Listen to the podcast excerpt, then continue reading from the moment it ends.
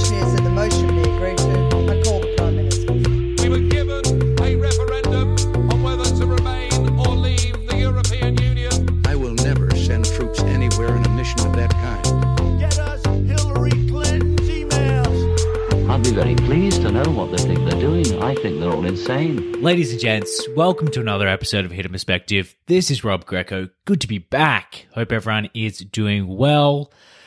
Just a quick reminder if you are getting value out of these episodes, please spread the word to friends and family. That would be much appreciated. I just want to say a quick message about the previous episode on the Victoria lockdown before getting into the episode. After I listened back to the episode, I'd like to clarify a few things for the record. I'm still new to interviews, so some things that are said live might come off strangely and without context.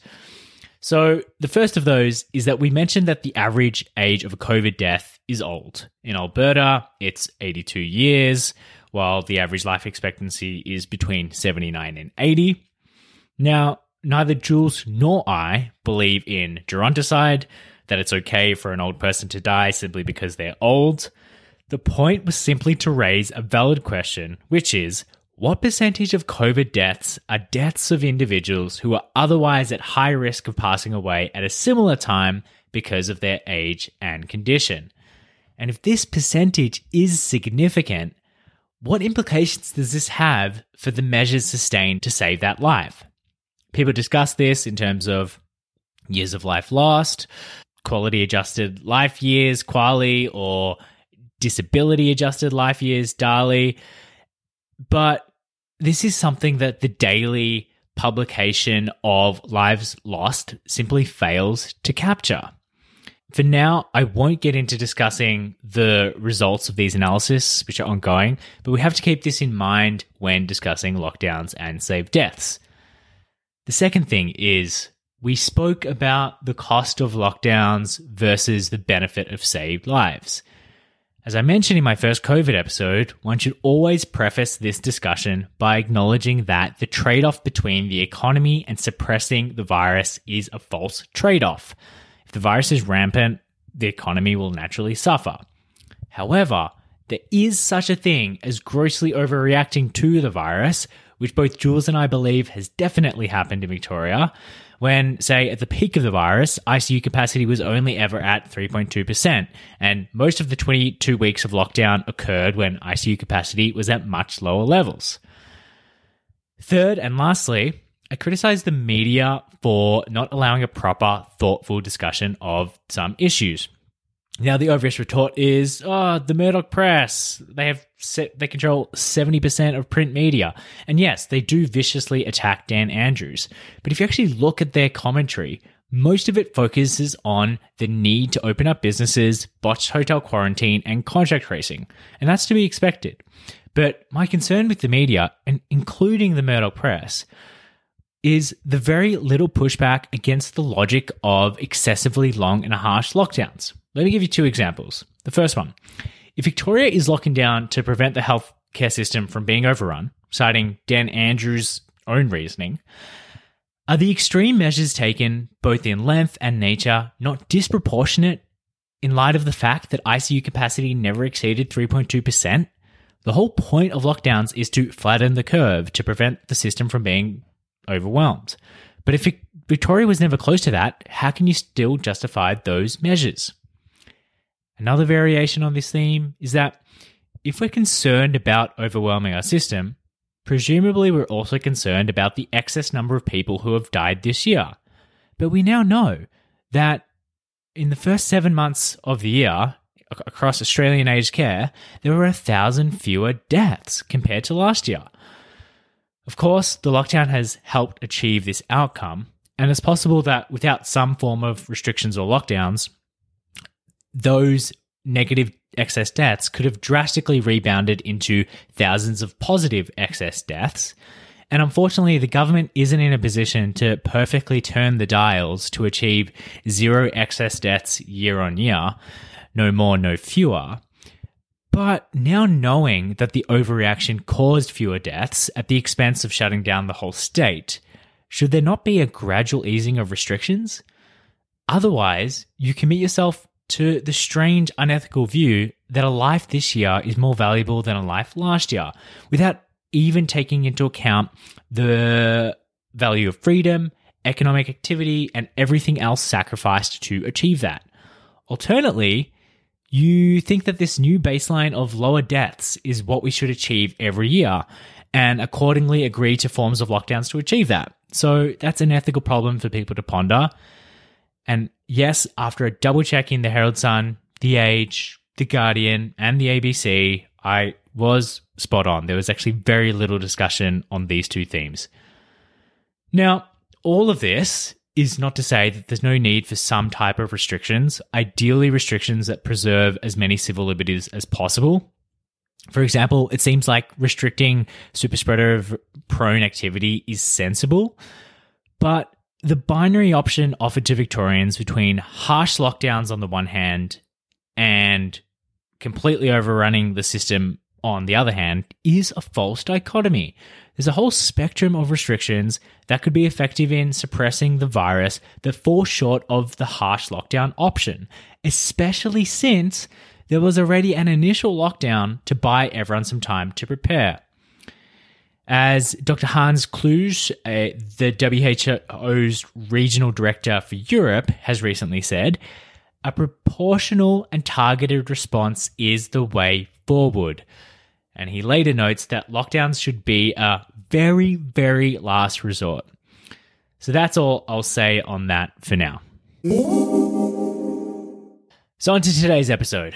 Last week, there was a New York Post story of Hunter Biden emails, which suggested that Hunter tried to set up a meeting between a Ukrainian Burisma advisor, that's the company on which Hunter Biden was sitting on the board for, and his dad, the then VP Joe Biden. Let's take a listen. And Twitter facing criticism after limiting the reach of a New York Post story about alleged smoking gun emails showing Hunter Biden introducing his father to a Ukrainian uh, businessman. So, this story has questions of tech censorship, Russian disinformation, Facebook and Twitter interfering with democracy, tech being too big, there need to be regulated, questions of fake news, media, all this stuff, very juicy stuff wrapped into one. Let's get into it. So, first of all, what happened? Well, last Wednesday, October 14th, the New York Post published an article titled Smoking Gun Email Reveals How Hunter Biden Introduced Ukrainian Businessman to VP Dad.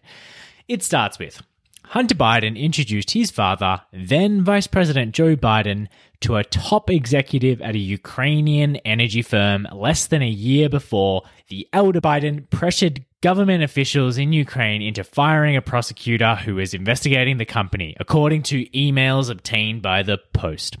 So, allegedly, what happened is Hunter Biden had dropped off his MacBook laptop to a computer repair store in Delaware. He then never bothered to pick it up. The store owner uh, eventually handed this to the FBI for investigation but he also copied some of the files onto his hard drive and then handed those to none other than Rudy Giuliani and Steve Bannon, who then leaked this to the New York Post. Then, immediately after this started trending, I believe it was uh, two or three on Twitter, it was just going viral. Facebook and Twitter move in and censor the story. So, Facebook limited the distribution of the post until it could be verified by, in air quotes, independent fact checkers, whereas Twitter shut down the Twitter accounts of the press secretary of the White House, the Trump campaign account, and the New York Post account, and then prohibited the story from being shared via tweet or direct message. But then it later reversed this this decision once the viral, uh, once the article went viral. Classic Streisand effect when you try censor something, it then becomes more popular than it would have otherwise been. Now, conservatives scream tech censorship uh, election meddling, and an in kind donation to the Biden campaign. Let's take a listen. Look at the behavior of the big tech oligarchs. Who want to control the Biden administration. They immediately censored this information on Twitter and on Facebook. They locked down the Twitter account of the New York Post, a venerable and major American newspaper. They locked Kayleigh McEnany, the White House press secretary, out of her Twitter account. The big tech oligarchs have declared war on the Republican Party and conservatives, and I promise them, those in Silicon Valley, winter is coming. So Congress has now issued subpoenas to Mark Zuckerberg and Jack Dorsey to testify over their censorship. Now, it's worth keeping in mind that Twitter did reverse its course. As I mentioned, uh, Jack Dorsey tweeted, Our communication around actions on the New York Post article was not great, and blocking URL sharing via tweet or DM with zero context as to why we're blocking, unacceptable, says Jack. So basically, they changed their policy against shared hacked materials so that content would no longer be blocked unless it was clearly shared by the hackers or individuals working in concert with them. The hacking info will now be marked with a warning label about its provenance. But basically, Twitter just let the article uh, go back into circulation after it went viral as a result of the censorship, which is pretty funny. So, there are a few questions that we need to dive into. The first of those is what do the emails actually mean? Well, if true, we still don't know if they are true. The emails would really just prove that Hunter Biden introduced a Burisma representative to his dad, then VP Joe Biden. One of the other emails, which reveals equity splits, uh, has a line which mentions, quote, 10 held by H for the big guy. So this raises two open questions. One is H Hunter, and two is the big guy, Joe Biden himself. Why does all of this matter? Well, the first and more obvious thing is there's just a perception of corruption on the part of Hunter Biden trading on his dad's name, which is like when you think about it, it's bad for Hunter, not necessarily bad for Joe, although there is somewhat of a sour taste. Now, the second potential interpretation, and this is much more remote and yet to be proved, is that Joe Biden took financial gain in exchange for firing the Ukrainian prosecutor who was allegedly investigating Burisma at the time. So, you know, it's it's a known fact that when Biden was Veep in 2016. He did pressure Ukraine into firing the country's leading prosecutor, Viktor Shokin. Now, Biden claims this was done because Shokin was corrupt. However, the prosecutor that Ukraine then appointed to replace Shokin, Yuri Lutsenko, had no legal background as a general prosecutor. Not much of a step up, I would have thought. And then, so the allegation is that Biden meddled in Ukraine to benefit Burisma, uh, the company which Hunter did serve as a board member for. And then this whole charade gave rise to the context for Trump's impeachment, where Trump was found to have withheld foreign aid in exchange for an investigation into Biden. But again, even if these emails are true, they don't prove that second allegation, which is much further down the down the chain. And they only really point to an organized meetup between a Burisma advisor and Joe Biden. So, next question any journalist with integrity would ask is Are the emails real? Well, as an ongoing investigation, but before that gets concluded, I think the best way to go about it is you would weigh the arguments each way. So, in favor of them being true, and this is the big one. The Biden cap haven't actually claimed that the emails are fakes, nor that Hunter never dropped off his laptop at the computer store. If they were fake, I know about you, but I'd immediately say that.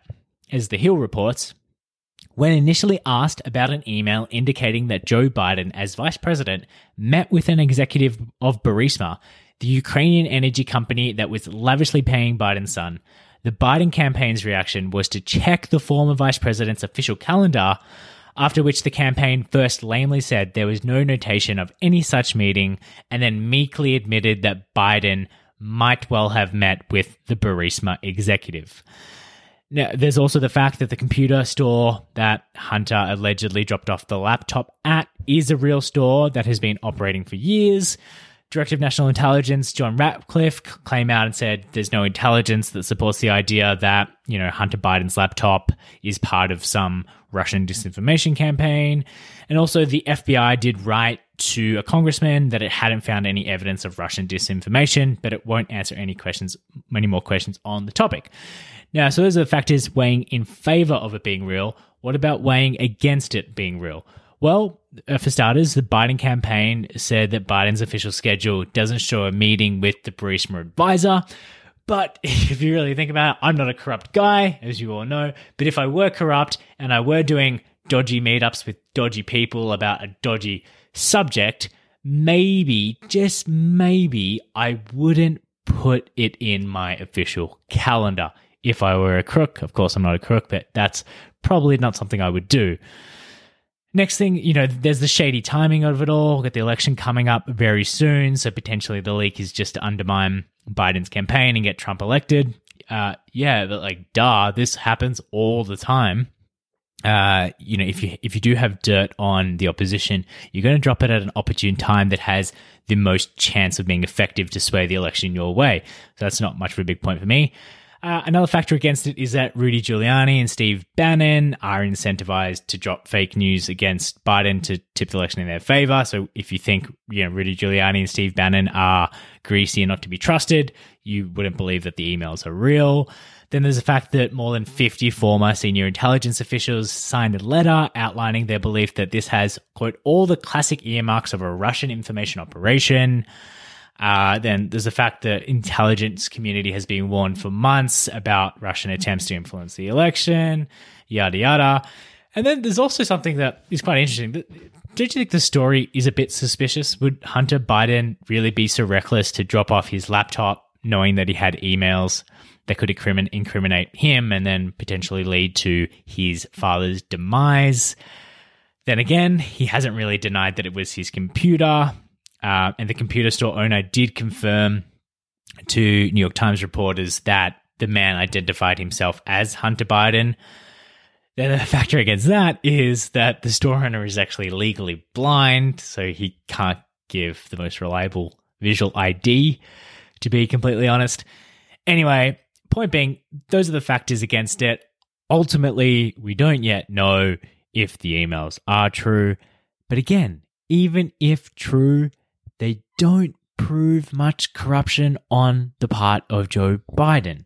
Which is why this is the real issue, ladies and gentlemen. If they don't even incriminate Biden, why cover it up? Potentially, the cover up is actually the corruption. This is where things get really interesting because you have Facebook coming out censoring the post, Twitter doing it, non, uh, you know, Trump hating and Biden favorable parts of the press trying to censor the thing or ignoring it. So why are they all acting in concert? Why are they all, you know, making a concerted effort to repress the story? That actually reeks a little bit of corruption. Let's get into exactly what I mean by that. So the first is that there are some shady tech and Democratic Party optics. What do I mean by this? Well, for starters, the person who made this decision, Andy Stone, Facebook's policy communications officer, made the decision on Twitter where he said, While I will intentionally not link to the New York Post, I want to be clear that this story is eligible to be fact checked by Facebook's third party fact checking partners. It's a bit of a tongue twister. In the meantime, we are reducing its distribution on our platform. Who is this Andy Stone? You might be wondering. This guy happens to be a lifelong Democratic Party operative.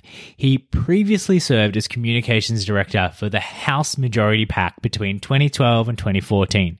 He was a press secretary for the Democratic California Senator Barbara Boxer between 2011 and 2012.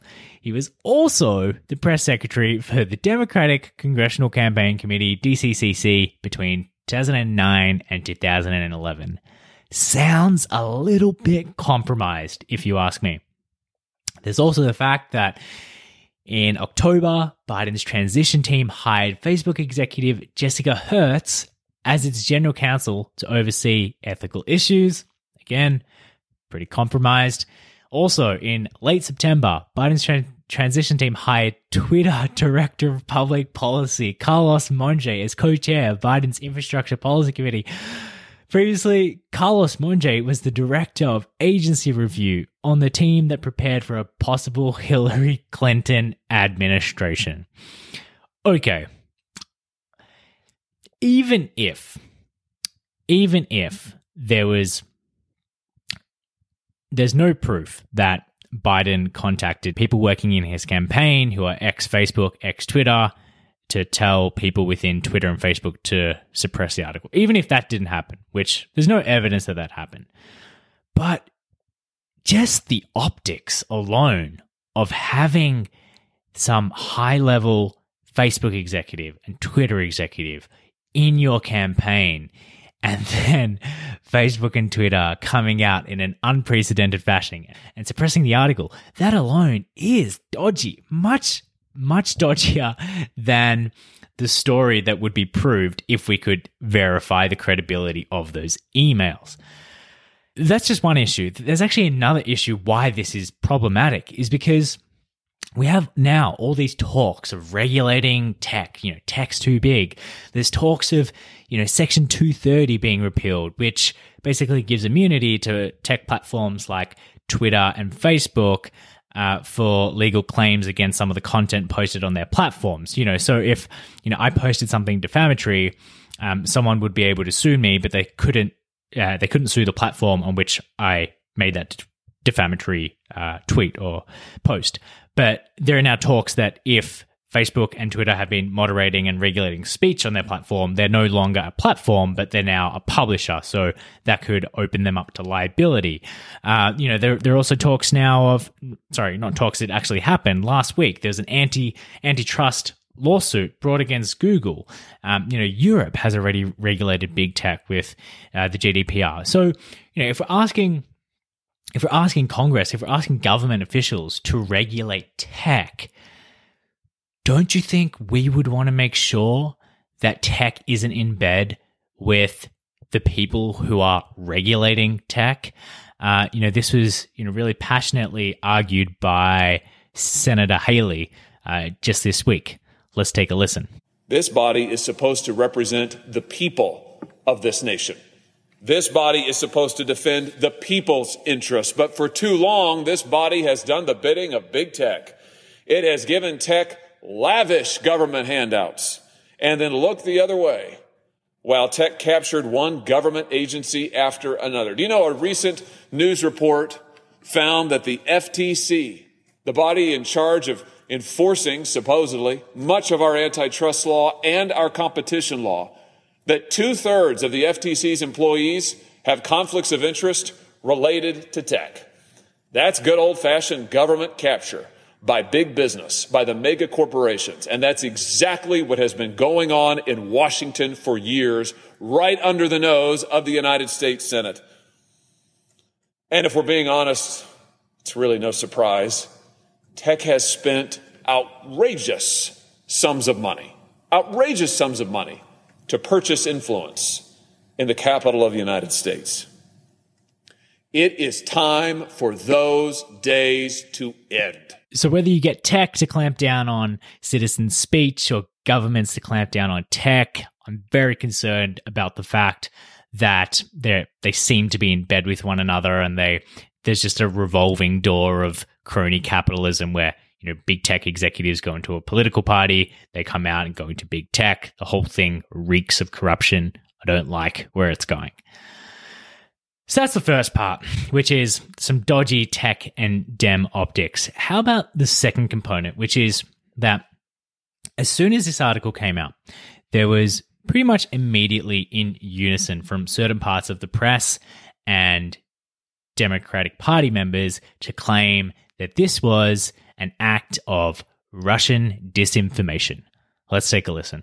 Serious questions tonight about whether the Russians are using Rudy Giuliani to interfere in the U.S. presidential election. CNN senior national security correspondent Alex Marquardt is joining us. Alex, there are fears that what Giuliani is now pushing here in the United States could actually be part of Russia's latest and very massive disinformation campaign in the U.S. presidential election. Massive indeed, Wolf. We do know that it's a very active Russian campaign. That's according to the U.S. intelligence community, and that Rudy Giuliani already had open contact with a person that the U.S. has called an agent for the Kremlin. Now, we are being told by two people who've been briefed on uh, what the FBI is doing that they're looking into whether these unverified emails about Hunter Biden that were published earlier this week by the New York Post about his business dealings in Ukraine and China are part of this bigger Russian disinformation effort in the 2020 election. Democratic Senator Chris Murphy tweeted Joe Biden and all of us should be furious that media outlets are spreading what is very likely Russian propaganda.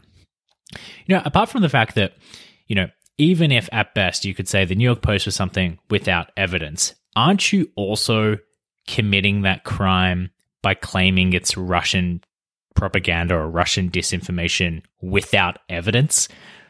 These people are walking contradictions. And one can't help but notice the lingering remnants of Russiagate. I was thinking about this the other night.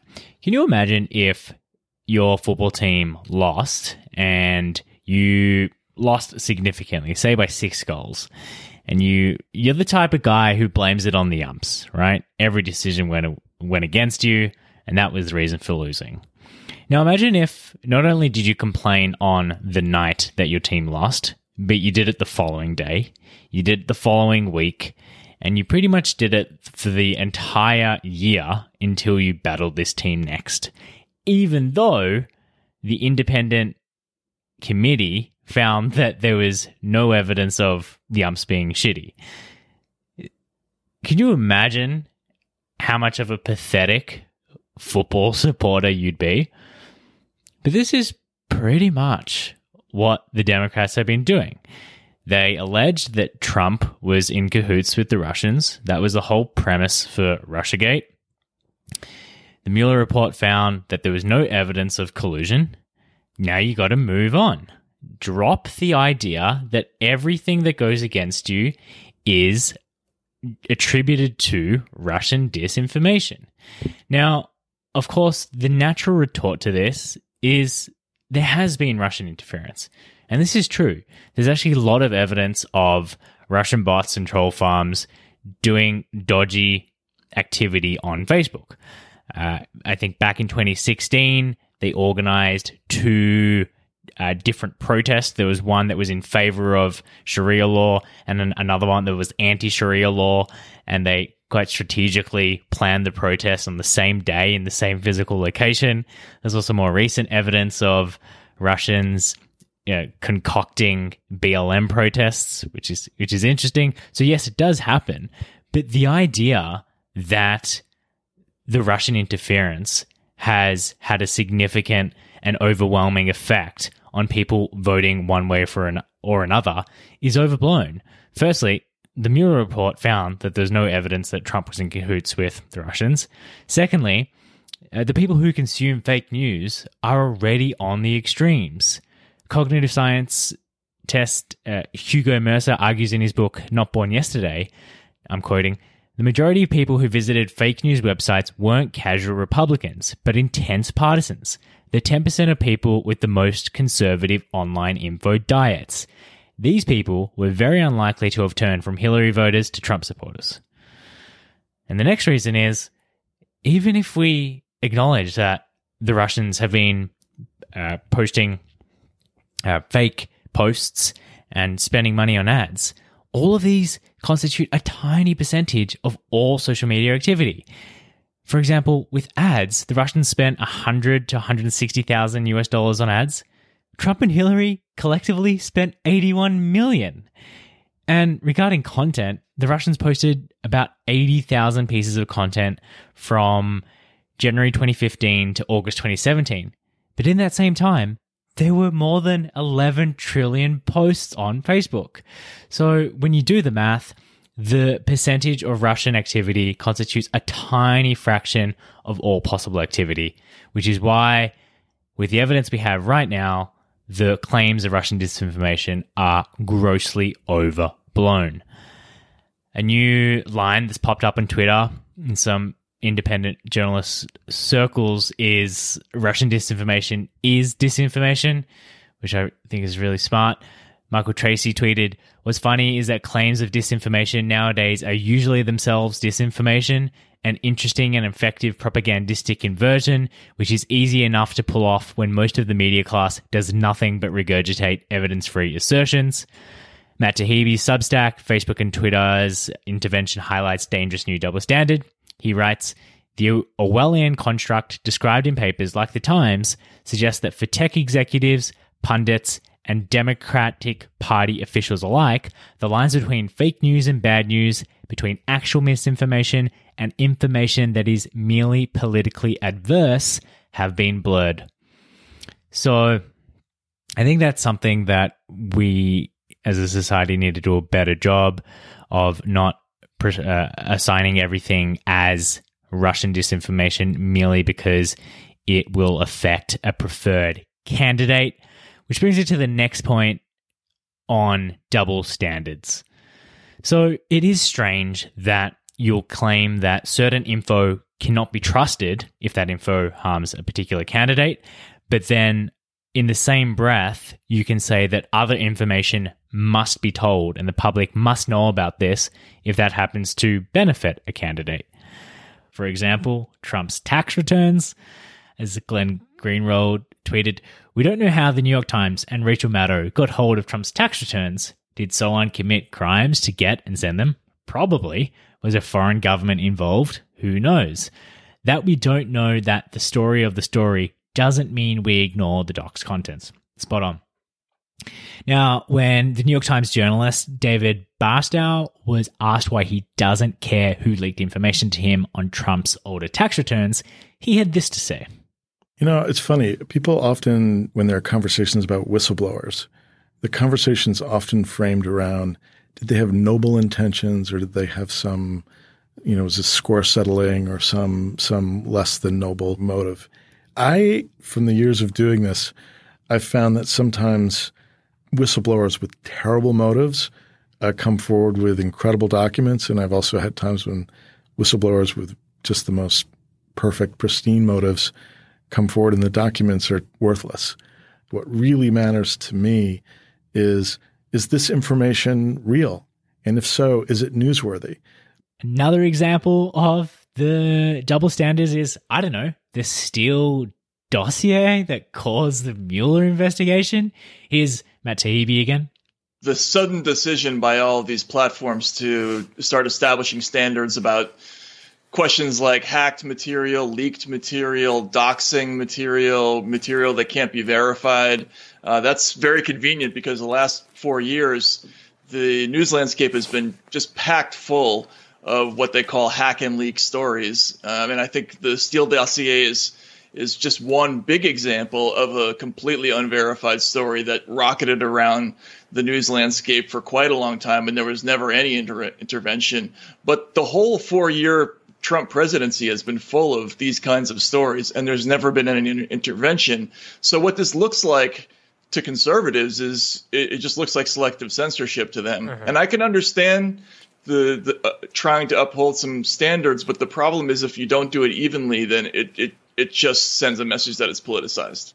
And if you really think that hack and leak documents should never be discussed by the media until they can be independently verified, whatever that means, who is this independent verification company that's going to be 100% correct in their analysis? It's, uh, I don't like the idea of that. But, you know, even if that were going to be our standard, that we always get things independently verified, that would work against a lot of hack and leak documents, which have been in the public interest and have done amazing things uh, in exposing corruption over time.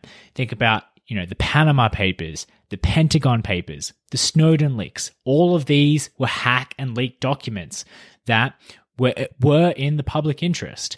So, you know, what all of this boils down to you know the the end result of all of this is at least what i'm getting is the information that can't be trusted is only said if it harms our preferred candidate but you know the public must know is only said when it benefits our preferred candidate. It's a complete double standard. Um, you know, another little twist on this is a lot of the people who are saying, you know, we shouldn't really be publicizing this because because this is exactly what happened to Hillary Clinton's emails. That these people failed to remember that those emails against Hillary Clinton, although they didn't prove much, they were real. they were real.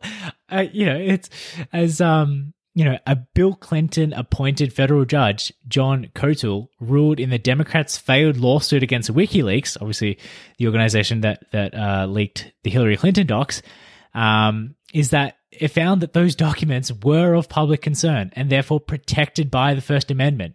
And in addition to this double standard, the reason why it matters is because, again, to quote Matt Taibbi, is, you know, it matters that the entire mainstream press is non reporting the Biden emails because these are the people likely to be charged soon with challenging a Biden administration. If they're already lying on his behalf, it makes them politicians, not press. If you're wondering, all the people that I've actually quoted in this episode Matt Taibbi, Glenn Greenwald, um, Michael Tracey, all these people, they aren't Trump supporters. It isn't about being left or right, pro Trump against Biden, pro Biden against Trump. It's simply asking for some consistency and some semblance of objectivity in the mainstream media press so we can have some semblance of a functioning democracy. So, just to conclude the episode, there are some final thoughts that, you know, one, even if the emails aren't true, the optics alone of Joe Biden serving as VP, but also having his son sit on a board of a Ukrainian gas company, which the US were looking into, it's a bit strange. It, it, there's just a perception of corruption. That's the first point. The second point is, you know, it's funny how even if the emails are true, again, we don't know, but they would prove that they would incriminate Biden of something that is far below, far below the corruption and nepotism of Trump. Look at him. He has God knows how many of his family members now who he's appointed to positions of power. This is just an openly nepotistic president. And yet, it's strange how the media has disproportionately focused on Biden solely because of the cover up, whereas Teflon Don, if you will, can get away with it because he's so open about it. Something to think about. And the last thing is the media needs to set a standard protocol. This inconsistency is driving everyone crazy. Everyone crazy. It's doing no good. We need to either decide that one, Everyone withholds comment until an independent third party verifies the documents. Of course, this runs into the problem who do you trust to verify the documents? Well, the second approach, which is one that I would prefer, is the press should just be free to comment. It should be open slatter, argue for and against its veracity, and let people decide for themselves. Otherwise, we're always going to run into the problem of inconsistent application of these so called standards of what can be trusted and what can't be trusted. And on that note, that's where I'll end today's episode. As always, thanks for listening. I'll see you next time. I think they're all insane. If you enjoyed this episode, please spread the word and let your friends and family know about it. And also, if you haven't already, make sure you hit subscribe. And if you're watching on YouTube, hit the like button and notification bell. See you next time.